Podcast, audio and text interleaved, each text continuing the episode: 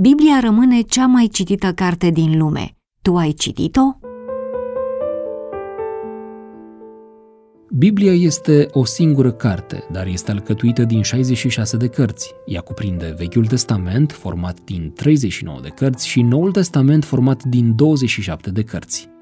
Vechiul Testament a fost scris în limba ebraică, iar Noul Testament în limba greacă. Evanghelia după Matei a fost singura carte din Noul Testament scrisă în limba aramaică, ebraica vorbită în vremea Domnului Isus Hristos, dar ulterior tot el a tradus-o în greacă. Vechiul Testament a fost scris în limba ebraică, iar Noul Testament în limba greacă. Evanghelia după Matei a fost singura carte din Noul Testament scrisă în limba aramaică, ebraica vorbită în vremea Domnului Isus Hristos, dar ulterior tot Matei a tradus-o în limba greacă. Vechiul Testament a fost tradus în limba greacă sub numele de Septuaginta, în vremea lui Ptolemeu Filadelful, în secolul al III-lea înainte de Hristos, la Alexandria, în Egipt. În secolul al IV-lea, Biblia a fost tradusă în întregime în limba latină de către Ieronim, primind apelativul de Vulgata.